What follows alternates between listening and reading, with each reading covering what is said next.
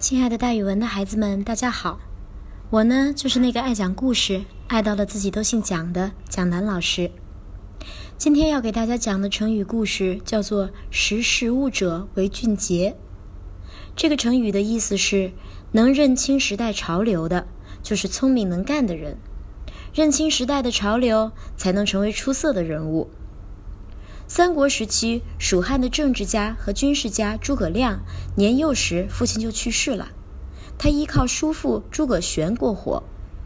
十六岁的那年，叔父也去世了，于是，在襄阳城西的隆中置了一点田产，盖了几间屋子。他一边耕种，一面读书。诸葛亮在隆中种菜，住了十几年。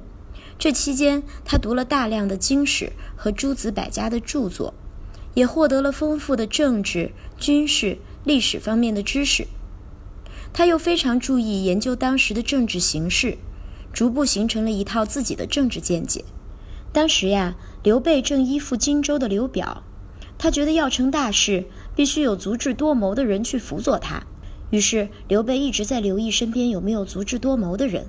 后来，他听说司马徽在襄阳很有名，就去拜访他。并且问他对当今天下大事的看法。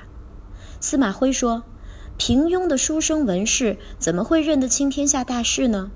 能认清天下大事的人才是杰出的人物。